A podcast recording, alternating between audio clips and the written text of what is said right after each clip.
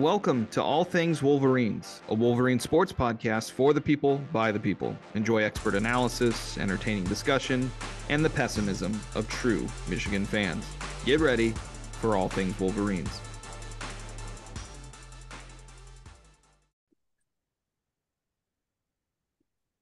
Welcome to All Things Wolverines.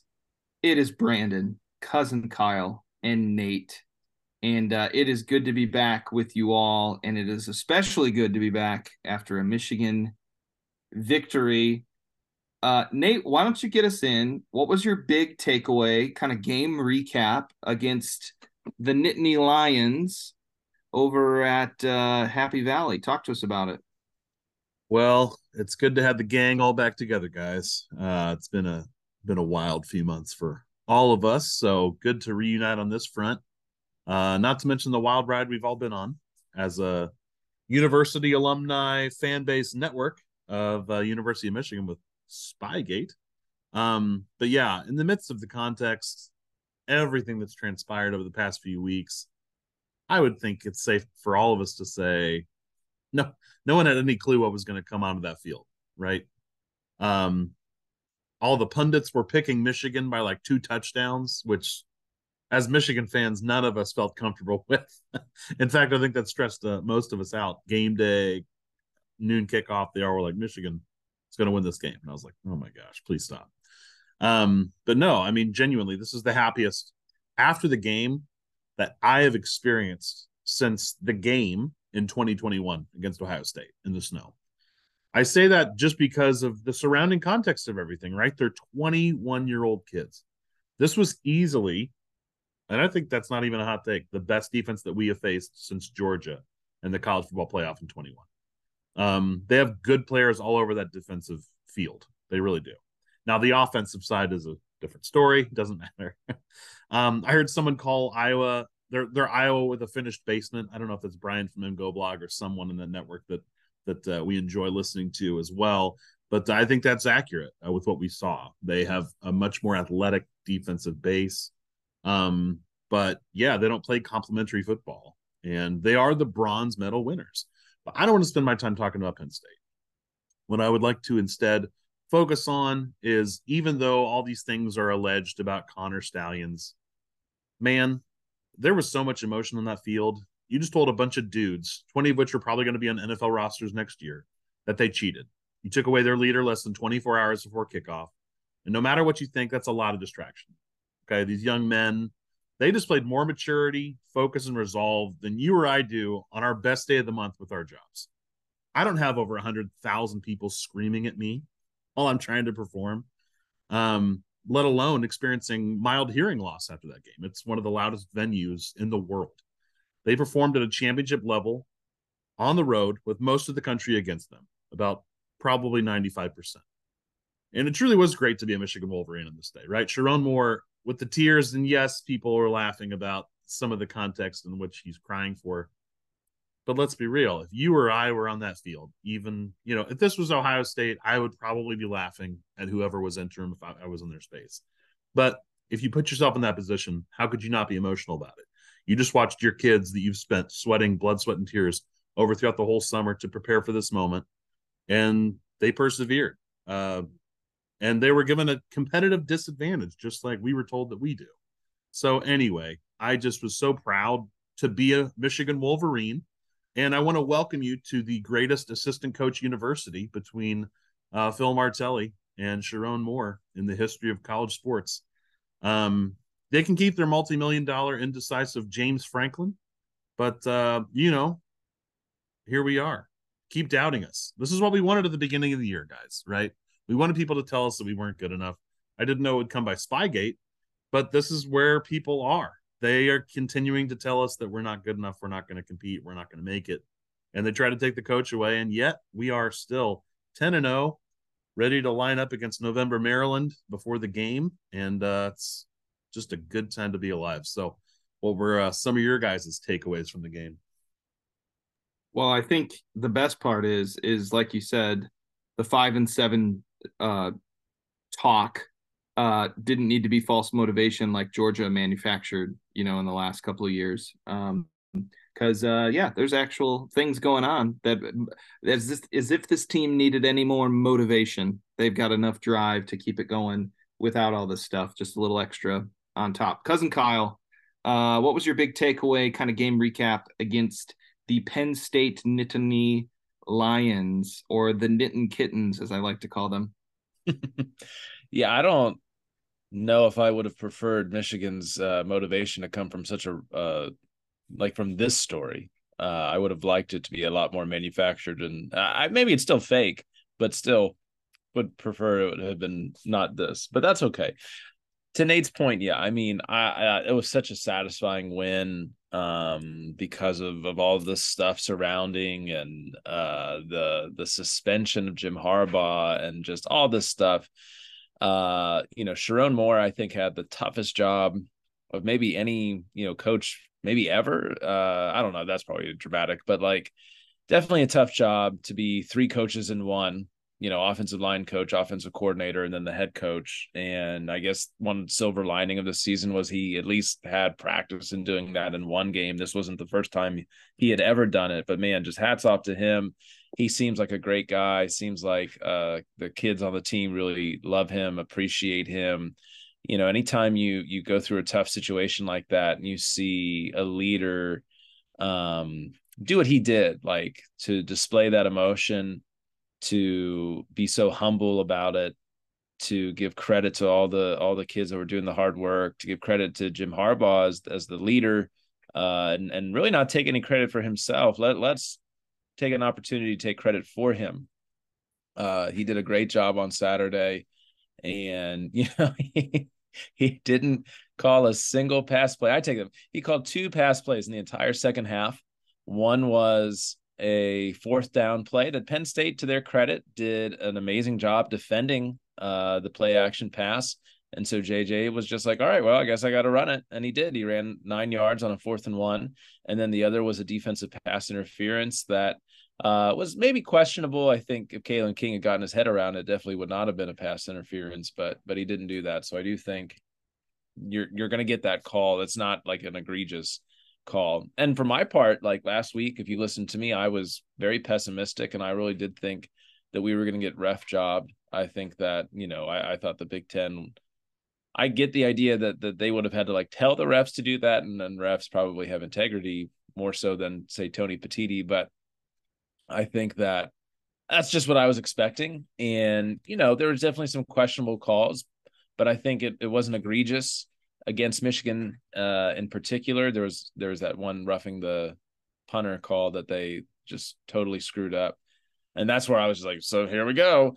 And uh, then really didn't see it other than like the the non holding call on Mason Graham on their first touchdown. Like that was the only other one that I was just like, okay, this is just terrible. But again, like in a normal season, that would not have necessarily stood out any more than any other missed call in, a, in an away game because you don't expect to to get all of those. So last year, you know, James Franklin whined about how his defense just wasn't built to stop Michigan. And I think that they learned a lot of lessons and and you know they came out this was a really really good defense statistically it's it's a top 5 defense if not a top 2 defense uh, they are are really good and I think that's encouraging hopefully for us as fans cuz I don't think Ohio State's defense is as good as this one um, Maryland's definitely isn't so Michigan dared Penn State to stop them and they couldn't and people are going to continue to talk trash about Michigan and Signgate and all that all that stuff. But Michigan was just simply better, and it's a top ten road win uh, by nine points, so we beat the spread. And um, yeah, I, I, just think that this was a maybe the best one of the season. I think maybe Texas over Alabama is the only other win that you could look at from any team in college football and say this was the best one of the season.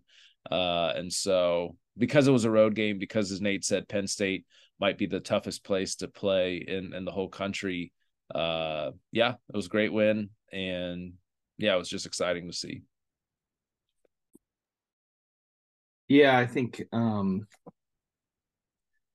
you guys have covered much of it, but I think Michigan had the most epic troll of all time, which was in the context of all of this. Uh, the opponent had the play call for every play except two of them in the second half. Michigan is running the ball. Michigan is running the ball in the second half and still could not be stopped, contained, maintained. Manny Diaz before the game. Those are the signals for it. Get there early, be loud, especially on third down. And uh, I love that, you know, Edwards' touchdown was a nice, you know, like third and 11. Uh, Diaz trolling Michigan football for the sign stealing, alleged sign stealing scandal in the build up to the game, pantomiming instructions for the Nittany Kittenies to uh, get there early and get loud on third downs. And then Blake checked his watch after the TD.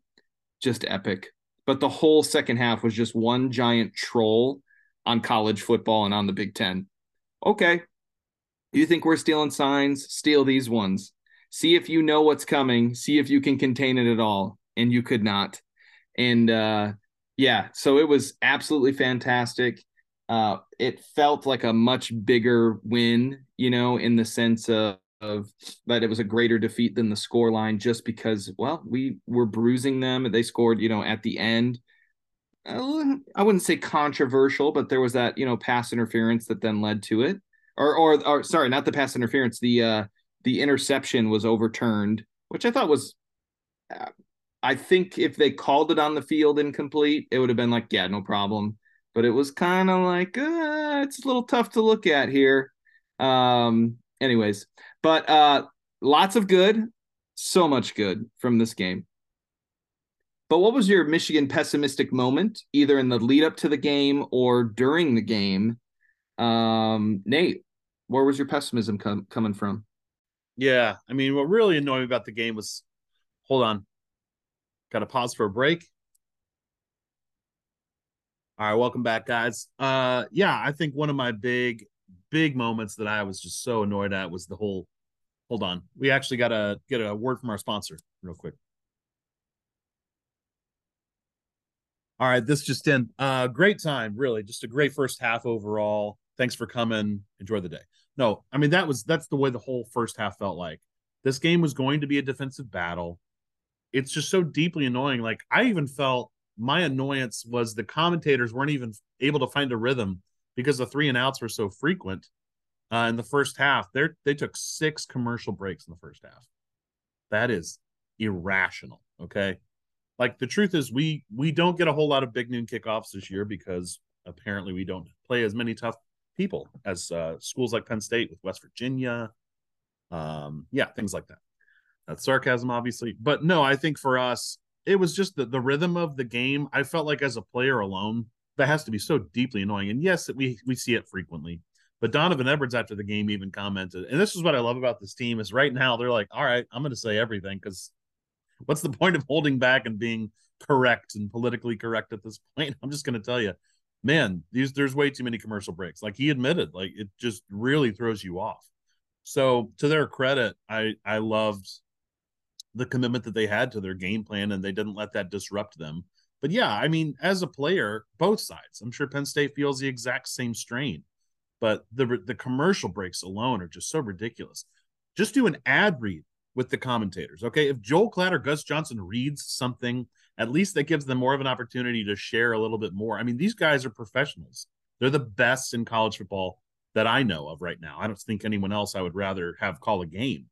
And I would much rather hear them talk about the philosophy and the strategy. And those two and their chemistry are just so solid. Like, let the professionals cook, man. Just let them go.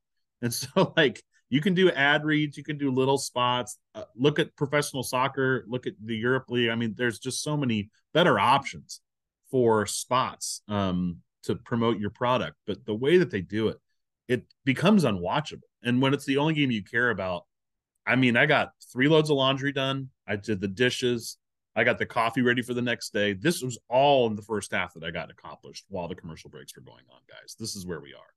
So I'm just saying, like, that should not have been able to be happening with me. But I'm just so sick and tired of how this works. And we can't give any of that money, to quote Jim Harbaugh, to some of the players and the way that they play. This much revenue gets made from this many commercial breaks.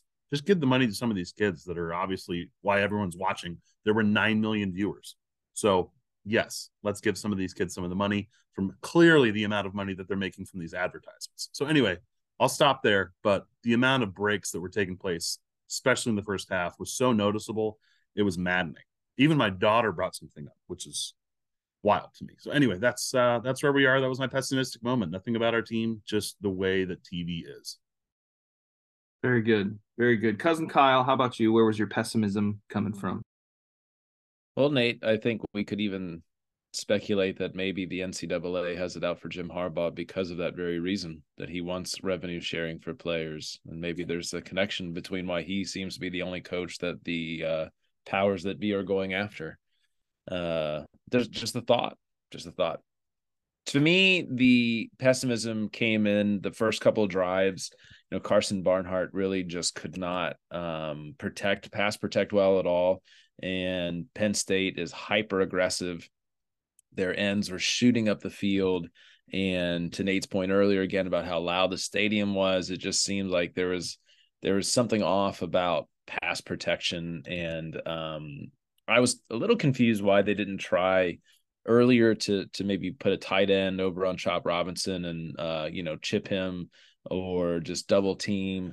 Um, but I would say once we we got to the point where especially even when we went up 7 to 3 but but especially when we went up 14 to 3 there was no reason to feel super pessimistic. Like, and I think that was obvious with the play calling. Again, they did not call or they didn't have any official pass plays in the second half. And I think that was entirely, if you go back to last year's game in the first half, uh, it was way too close. Why was it way too close? Because Penn State uh, had a a strip sack, I think it was, or an interception. What there was a turnover. There was a Michigan turnover that led directly to a touchdown.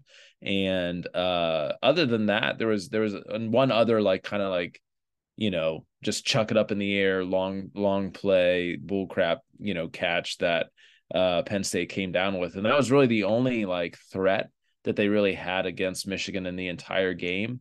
And I think they took that lesson from last year and were like, okay, the only way we really lose this game, especially once we get up by any score, is we're going to uh, have to turn the ball over, and and that's how they would win. That's how Penn State would win. And so I get the very conservative play calling, and and I wasn't super pessimistic even. Uh, again, once we took the lead, I was like, okay, I feel good now. We're gonna win, and and then it was just a matter of closing it out. And of course, James Franklin got his Joe Tiller special. We scored in the last minute to to make the score look a little bit closer than what the game actually was. And props to Brandon, who was not with us last week. He called this. He said it's going to be, you know, well, I think he said 27 13 or something like that, but further away than the score would indicate. And I think that that is true. Like if you watch this game, even though the the fancy stats actually had um like the the the infograph that says did we really get beat this bad? Uh, for the first time all season had Michigan uh below actually the expectation. So like it from the fancy stat perspective whoever that guy is that that compiles them he thought Penn State played a better game but I just I don't think so. Like I I think once Michigan went up it was it was a no-brainer. So not a not a ton of pessimism other than the frustration of of the first half uh pass protections yeah, I think for me, um, at the beginning, Blake fumbling early didn't feel good, even though we recovered. It was troubling, especially, you know, our run game has not been poor this season, but con- compared to last season, hasn't been anywhere close, right? So that was just troubling, right? Thinking, okay, we we want to come in here, make a statement, smash them in the mouth, and we're coughing up the ball. And obviously their their defense is is good, you know. So it was like a lot of you know potential momentum swinging there, and then realizing that it's Penn State's offense, you know, kind of calms you down a little bit. Um, but even two punts to begin the game, not great on the road. Um, but obviously we recovered just fine from from all of that. But I think in general too, uh, Roman Wilson having zero involvement. I know we didn't throw a ton, but uh, you know, must just mean he's saving it. He's saving it uh, for when we host uh, an Ohio State University uh, in a couple of weeks. And so, um, in general, didn't love having him not involved. Didn't love some of the things on special teams. Uh, uh, Doman didn't have you know quite the game that he normally would, as well as our return game is still mm, not good, non-existent would maybe be a better way to say it. It's just non-existent.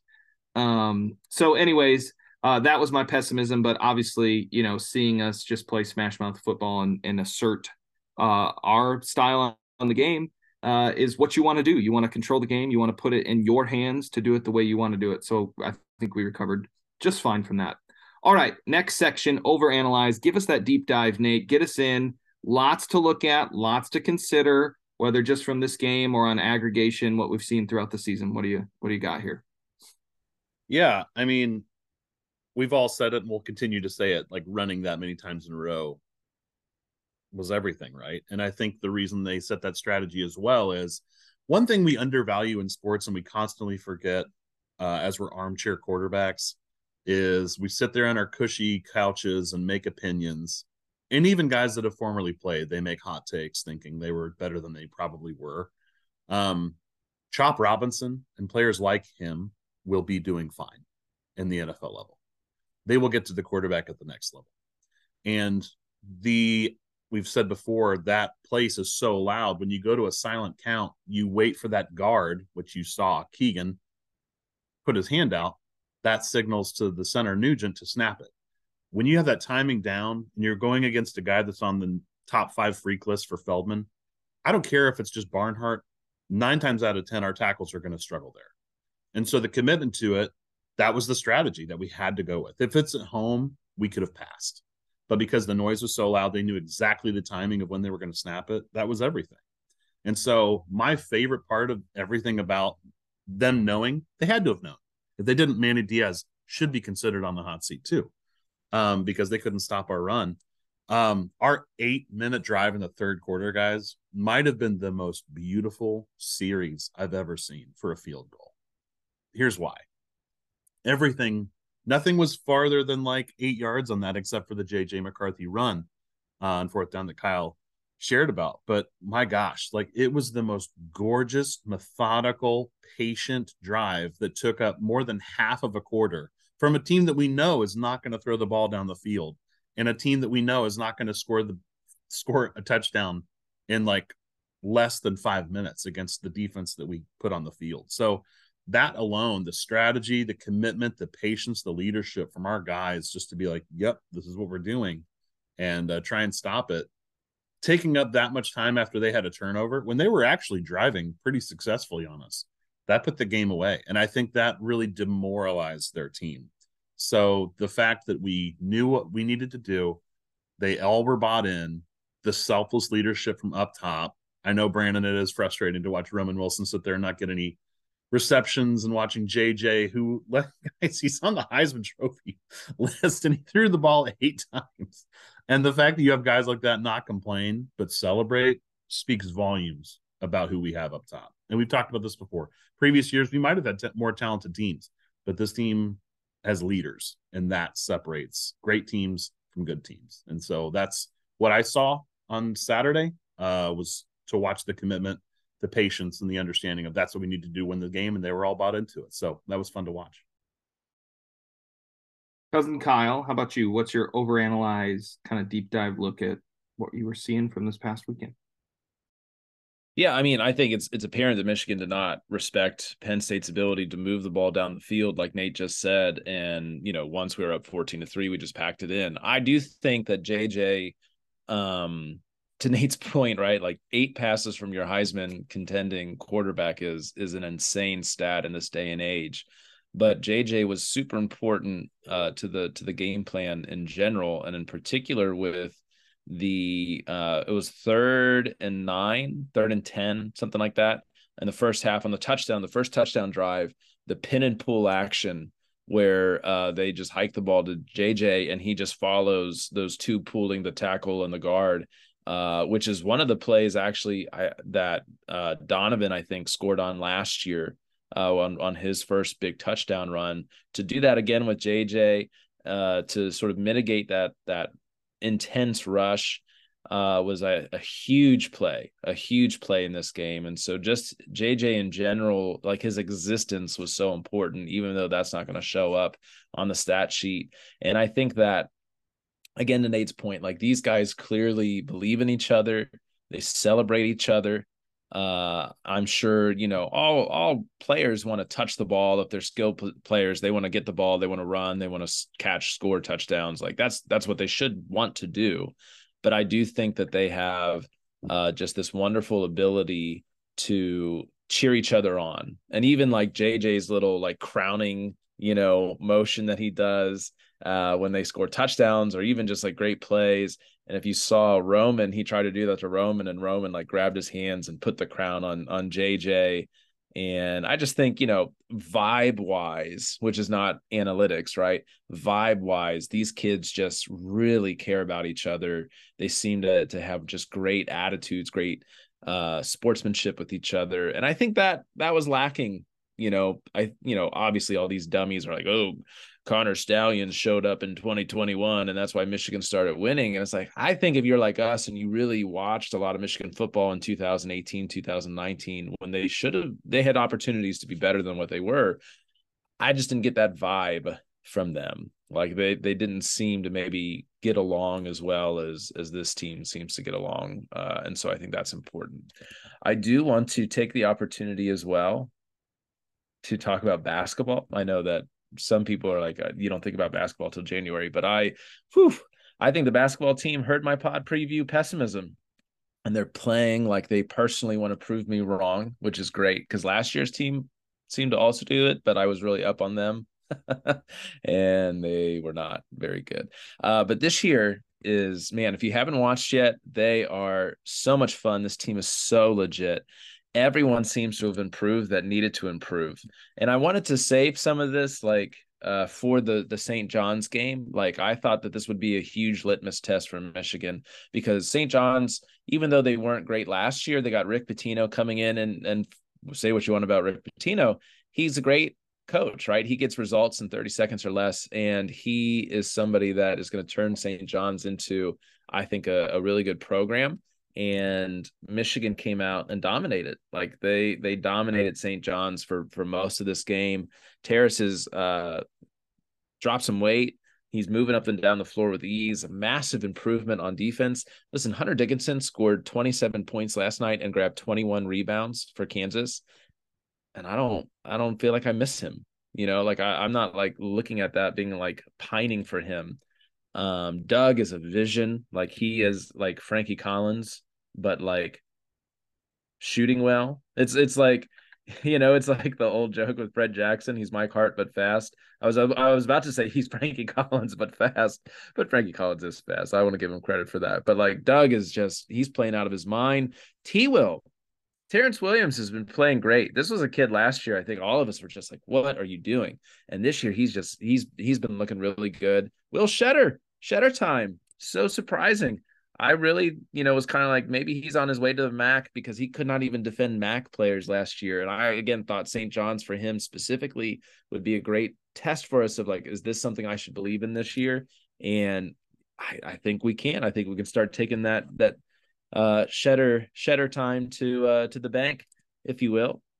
And so yeah, transfers transfers are playing well too. So basketball is real exciting. They got Battle for Atlantis next week uh, over your holidays. So they play Wednesday night Memphis, and then um, I think North Carolina's in it as well. There's a couple other really good teams uh, that'll be good for Michigan to end up playing. So anyway, uh, yeah, if you're not watching basketball, get on it. This is a fun team. You can you can believe in love again with this team. So yeah, it was I was watching it on my flight home and uh shout out to United Airlines for having TVs. Um but I turned it on and I was like, "Oh, Michigan has a lead. Oh, Michigan is playing great. Great, like great basketball." And we play defense again. It's really fun to see that um, we we can put the the orange thing into the hoop, which is which is also great and fun to watch. So, um, I agree with you. I think they heard you, and uh, Kyle is the motivational equivalent of Connor Stalions uh, to the basketball team. So we have that going for us. Well, overanalyze on the football. Uh, JJ seven of eight for sixty yards. But he, what what does he continue to do? Be efficient and help us win. Be efficient, help us win. Um, you know, I think there's probably some other quarterbacks uh, who might uh, audible out of pat uh, out of runs to passes. Not JJ. JJ's uh, checking uh, out of pass options into run options on third and eleven uh, and getting us in the end zone. Uh, Drew Allar, similar yardage, seventy yards, except he was ten of twenty-two, and so there's just a difference in efficiency there. Um, you, you know, you pass the ball 22 times and you gain 70 yards. That's that's pretty rough. Um, so watching that efficiency game uh, is in, in the battle of you know uh, maybe the t- you know two of the best quarterbacks in the big. I mean, JJ stands in a quarter category on his own. Um, but not only did they get a lot of carries in this game, obviously we ran the ball 30 some times in a row. Um, what we saw from Blake Corum and Donovan Edwards was something we haven't seen much of is they were breaking big runs and just getting chunk yards, just chunking forward. You know, a couple times you saw Blake do that thing where he like kind of spins like a like a fish rising out of the water, right? And just kind of keeps spinning, keeps burrowing himself to to get those extra yards, um, making people miss that cut. You know, he's got back. Uh, the fact that Edwards was, you know, 5.2 yards a carry, Corum 5.6 yards per carry, really encouraging. Uh, we pressured Drew Allar, and it shows up in his incompletions. I mean, we didn't get a lot of sacks, we didn't get a lot of TFLs, but it showed up in his incompletions. Uh, I didn't love Allar getting some decent conversions on scrambles. Obviously, it was part of our game plan because he wasn't going to break the big runs. But I think the one thing that bothered me is he converted a lot of first downs. Obviously, he, he scrambled for that touchdown. So the conversion rate bothered me a little bit on on his scrambling. Um, and then just let's just let it be said here. Uh, I think it was mentioned earlier, but Kenneth Grant catching Kaytron Allen was next level. He was about seven yards away from him, and then Kaytron kind of did like a juke, and someone, uh, a DB, like kind of grabbed on him. But uh, Kenneth Grant was still then four yards behind him and accelerated and caught him and brought him down. And to be honest, uh, if Allen is, you know, if it's an open field tackle with whoever was back there, um, you know, from in our secondary, he could break through that. So Ke- Kenneth or uh, Kenneth Grant catching him there was actually a huge play. Not only physically impressive for a guy his size, but like actually significant in the in the scope of the game as well. So, um, yeah, I, I think a lot to be happy about um, defensively and offensively as we look at it. All right.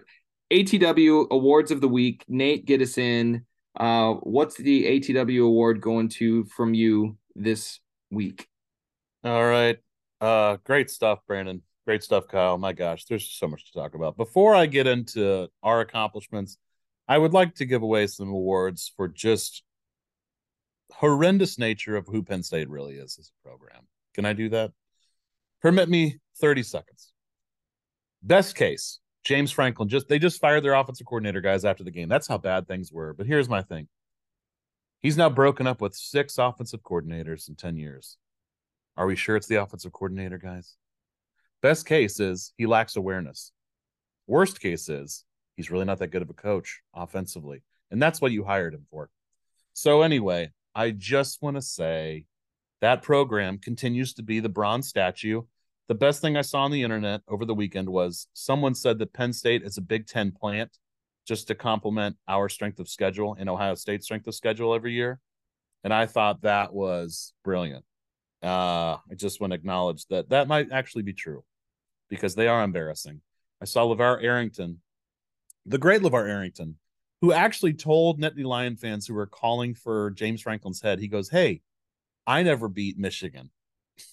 so he knows what they're about. They're not really ever going to be a national power.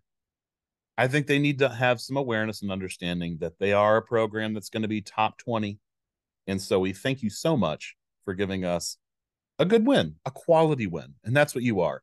You're a quality team. So I just want to thank you for being the quality end of the hotels and uh, the quality end of the Big Ten for that matter. So anyway, moving on. Uh, I just didn't want to move on past that. I just wanted to make fun of that school for all the trolling they did this past week uh, in our soft schedule. But yeah, for us, man, where do I start? ATW award. It was tough. I mean, Brandon, Kyle, like you both mentioned, like Kenny Grant, my gosh, that man's a freak show. I mean, the beginning of the game, the run defense between him and Mason Graham, Derrick Moore, they're all true sophomores, and Will Johnson next year. It's not like the cupboard's emptying next year. You know what I mean?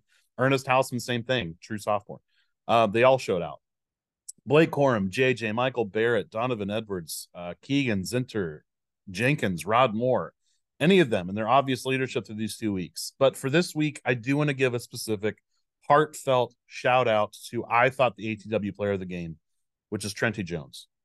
Trente got demoted, guys. He lost his job. He was a starting right tackle. Um, he's put some stuff pretty publicly that he's been struggling, I think, with mental health. The entire team, as you saw them come off the bus, was wearing Michigan versus everybody t-shirts. He was wearing mental health matters. And Trente, absolutely, it does. We don't talk about it enough, but there's a reason that sports psychologists are being sought after more than ever before. Um, the the physical toll that your bodies go through, you are sacrificing your health for the rest of your lives. And I think people need to understand that. Not to mention the the mental strain, the fact that you're a, a college student as well. I know that gets made fun of, but when you go to Michigan, it's not like you just get let in. There are priorities, there are circumstances you have to go through. Um, I don't know what his battle's been, but you guys, his his play was pivotal for our success. He was the second highest ranked on PFF run blocker uh, on the offensive line uh, for the day.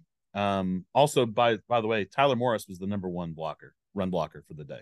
So I want you guys to understand he is Ronnie Bell Jr. Just for the record. Um, but no, Trente Jones. I think a person like that who's clearly been going through some stuff sacrificed his own good for the team and uh, came out and blocked his butt off all day on the 19 plays that he was called to go out there and go and do the job, and he did. He might have been worn two numbers yesterday, but uh, he had one dominant performance. So Trente Jones, you're the player of the week. Congrats, man, and we're behind you. Yeah, I love it. I love it. And amazing, amazing messages being communicated as well as putting even more attention on raising awareness by having a such a great game, you know, such an impactful moment. And like you said, for him to kind of ascend back into uh, playing the amount of snaps he did, it was a was a big deal. Cousin Kyle, big mistake of the week. What are you seeing? Yeah, let's uh yeah, I, I also want to just sort of I guess echo what what Nate just said and and that's uh that's wonderful. Thanks so much for sharing that Nate because we I think most of us really care about college sports because uh especially as adults uh, not just a connection maybe somehow to the universities that we that we cheer for, but there's also this this joy in watching um, young people mature and grow up and and sort of battle through hard things and uh, you know that yeah I mean life is so much bigger than a game. Uh, it's easy to to lose sight of that for so many reasons, but but Trente Jones, uh, we hope that that you are getting you know the the support that you need and that you know we appreciate you uh still playing on the team and, and contributing i hope that that that's life-giving to you and not you know uh something that's causing stress or causing like anxiety making it worse i hope that that that hopefully this is uh yeah again something that's good for you uh and we want to cheer you on for those reasons and and many more and and so yeah that's awesome thanks so much for sharing that nate well, let's let's take a hard turn. Let's talk about the big mistake of the week. And the big mistake of the week, maybe the year, maybe the century, is one Tony Petitti. And you know, a lot can be said about this. We we don't need to to beat a dead horse, so to speak, but like uh man, suspending a coach without any evidence, without any any evidence that ties him to uh this scheme. And I think again, we we can admit that Connor Stalions most likely did the things that, that he's accused of doing. uh seems to have made some really bad decisions i think he really was hoping that he was like going to make himself look really cool and important get some sort of promotion or whatever but like i think it's pretty obvious i mean biff poggi came out and was just like hey guys i was best friends with jim harbaugh the last three years. No one was closer to him than me other than his wife and kids. I didn't know about this. He didn't know about it. Shut up. Get a better team which i loved. I loved that that he said john harbaugh came out and said in an interview that the NCAA had like looked through his computer and his phone records and found nothing, right? Like nothing tying him to this. And so Tony Petitti, who who why did he become commissioner of the Big Ten? It's because he worked for MLB TV. He worked for Major League Baseball. I don't think anyone should be surprised that this guy doesn't know what he's doing. Major League Baseball doesn't know what it's doing when it comes to so many things. Okay. Although I will say rule changes this year, really good. Otherwise, though, their TV deals, stupid. Awful. Agreed. The rules they changed after he left, they got better when he left. So here we are. There, you here we are. So, um, so no one should be surprised at his ineptitude, but the level of, of ineptitude is staggering. And I think, and I know a lot of people said it, and a lot of people have big feelings and and kind of think that this is a hot, a hot take, but like I think he's committed suicide for the Big Ten long term. Like super conferences, we were already on that road that like eventually we're going to show up to that. But you think about the billion dollar contract that the that, that the Big Ten, I should say, has with these TV networks. Nate's Nate said this earlier. Nine million people watched Ohio State or watched uh, Michigan and Penn State play. How I mean, I bet twelve million at least watch Ohio State, Michigan. They're not showing up to watch Indiana and Rutgers. Right? They're not, they're not, we're not getting 7 million people tuning in to watch Purdue versus Illinois. And yet these teams have the audacity to to go after Michigan. Michigan doesn't need the Big 10. They don't I would if I was Michigan, I would call up uh, Oregon and Washington and USC and then I would reach out to Alabama and Georgia. I would reach out to even Ohio State, to be honest, because we do need Ohio State. We're we're, we're mutually uh, connected. And I would say, hey guys, let's let's create a super conference. Let's get rid of all these dinky teams. We don't need to share money with them. They don't. We don't need them. And so Tony Petitti thinks that he's placating 13 other athletic departments, and 13 other coaches who are all doing the exact same thing, by the way. All of them. And Petitti could have solved this problem really easily. He could have just said, you know what, guys, next year we're communicating through helmets. No more sign stealing. He didn't do that. He attacked Michigan on some vague sportsmanship clause in the Big Ten bylaws and literally said, even though we don't have evidence that Jim Harbaugh was involved, uh, we need to punish somebody basically, and so we're going to punish him. And I just uh, that is staggering to me that that this decision was made. Also, was made while Jim Harbaugh was on an airplane. And then he finds out about it. He said, I found out about it because when we landed, someone showed me their phone. That's how he found out. That's how you take the the most visible premier coach in your league, and that's how you treat him. Again, not for for wrongdoing that he did, right? This is not Urban Meyer covering up spousal abuse. Right? This is not even like tattoo gate, which I think we can look back on and and and maybe change our minds a little bit about. This is not paying pay, uh, players under the table. This is some some weirdo went and stole some signs that everyone else does. He just did it differently than than some other people did it. And all the whining about, well, even knowing the run or pass play makes such a huge difference. Michigan just ran the ball 32 times in the second half against Penn State. You didn't think Penn State didn't know that that was coming? Did Penn State win? No, they did not. So, our big mistake of the week, month, year, millennium is Tony Petitti good job, Boyo. You killed your conference long term. So, way to go. Yeah, I think, gosh, just parking it right there. What an idiot.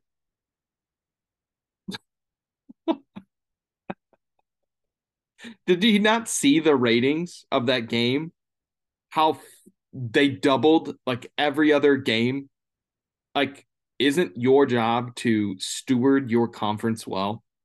But instead, the thing that's putting all of the eyeballs and attention, which in the short term could be a great move for him, you know, stir the pot a bit, all those kinds of things.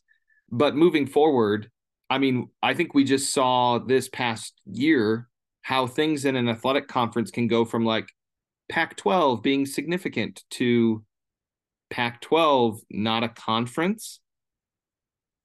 And that doesn't just impact one sport, that impacts the whole lot of it, right? So, uh, yeah, he's playing with fire, certainly.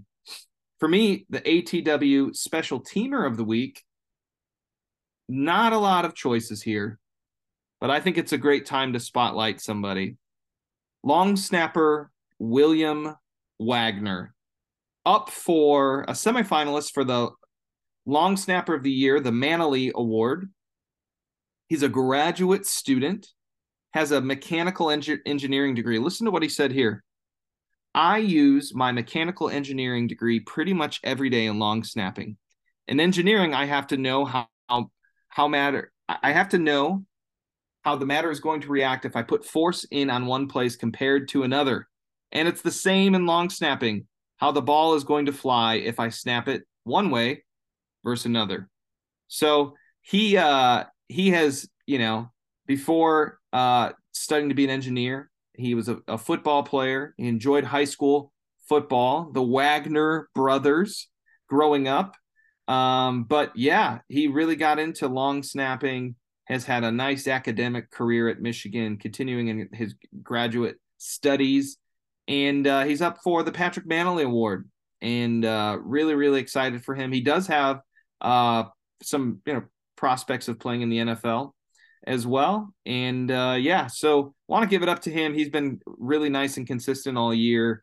Think he's someone to spotlight despite some of our, uh, you know, up and down special teams experience of this year. Uh, I think he's kept us pretty consistent in the kicking game. So William Wagner, ATW, uh, special teamer of the week. All right, on to Maryland.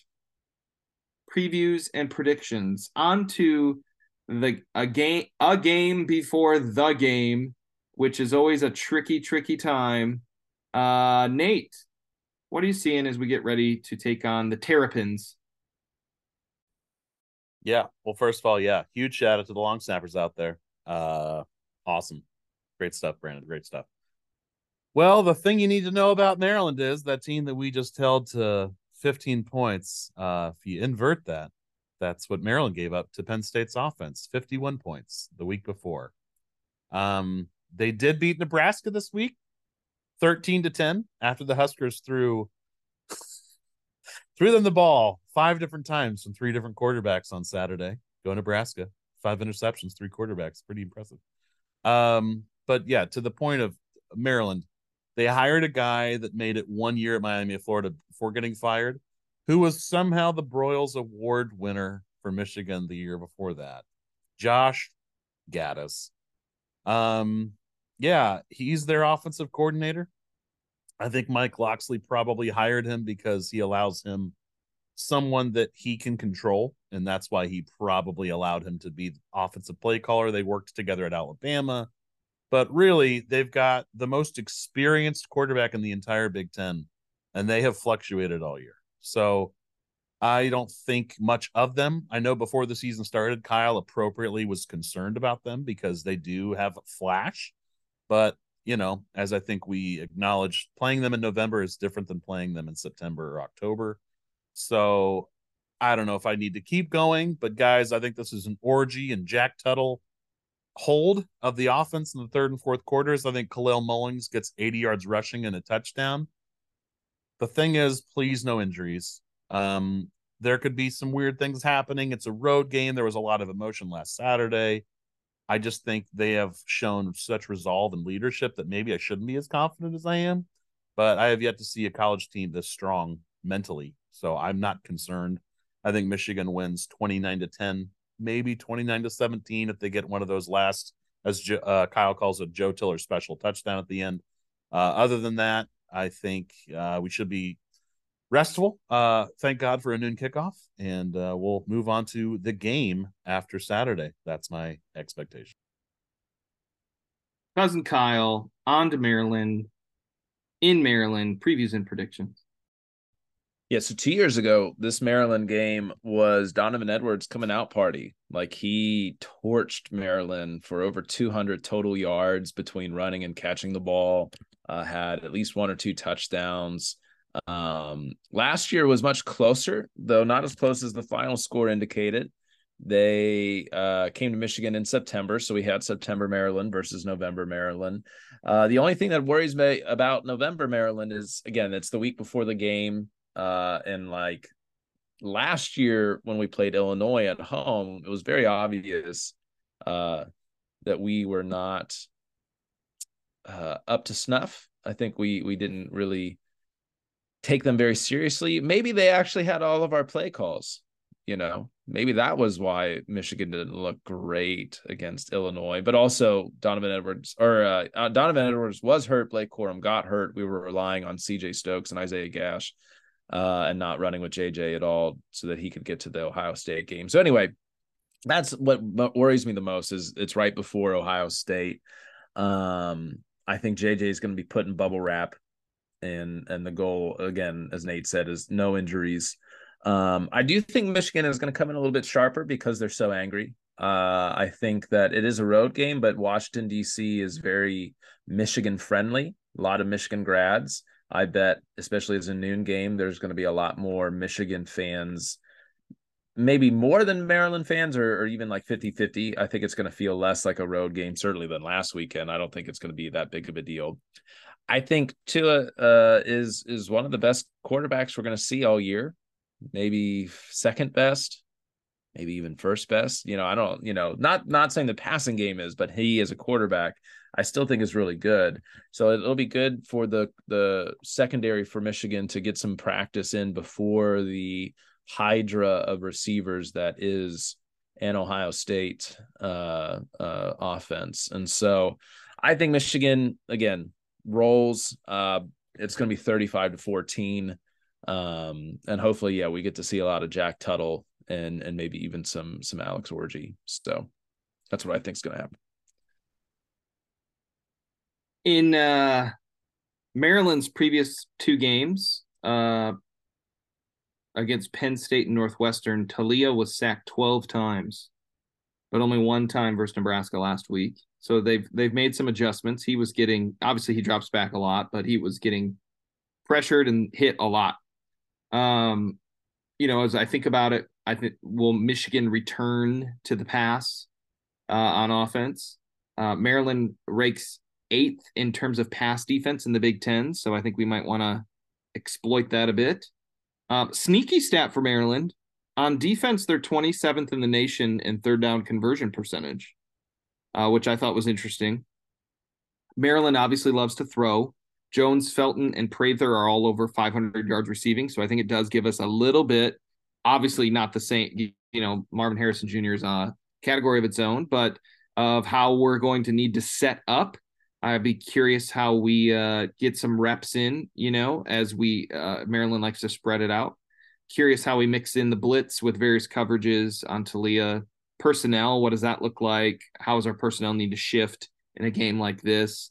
Um, as well as, uh, you know, Michigan leads the Big Ten in passing yards allowed per game, touchdown passes allowed, and second in interception. So curious to see how our secondary stands up against Maryland um because we didn't really get the test that we thought you know that everyone was hyping up with Drew Allar how he was really going to test our secondary.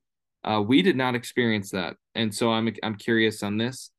And um I think we open the defensive playbook a bit as we get ready for Ohio State but I think we keep it fairly vanilla on offense. Uh I think it's Michigan 29 Maryland 13 but the the gap will feel uh, much, much, much greater. Get everyone out healthy and and strong as we get ready to host an Ohio State University. All right, boys. Any final thoughts before we head out here? No, just get your hearts ready. You're gonna you're gonna feel a lot of tension not this week, and you know it's Maryland, but but against Ohio State, just just get that, start doing some cardio, start exercising, doing some walking, some running, uh, because it's I. Nate made the point earlier about Penn State, the Penn State game being like, you know, the most satisfying win since 2021, Ohio State, and I think I want this this victory more than maybe I've ever wanted one before. So get ready for that. I also just want to give a shout out to uh, Indiana, Illinois. I know it was mentioned earlier about the numbers. Um, but yeah, set your uh, DVRs. They had a viewership of 368,000 people.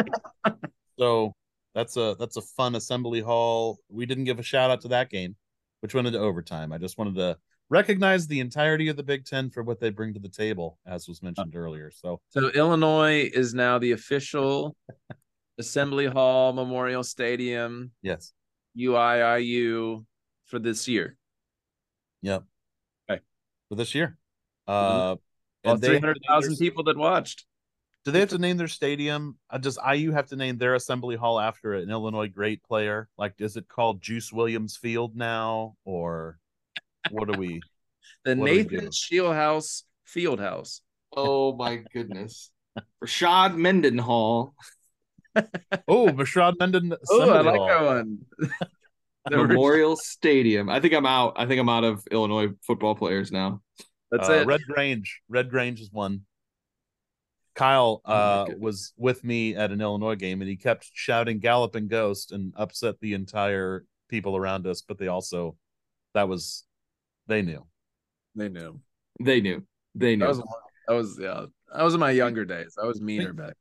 Uh yeah, we were less kind. But also I was just looking at other um you know, I was looking for ratings from the Maryland Nebraska game for last week. I actually don't they don't they're not on the top um I don't know how much this is, but they must have been less than Rice UTSA at 22,000 because they're not on this list. It's tough. That's tough. Well, that's so anyway. all we have for you on all things Wolverines. We will talk to you next week and get ready to recap the Maryland Michigan game and preview the game against an Ohio State University. We'll talk to you later. Have a great week.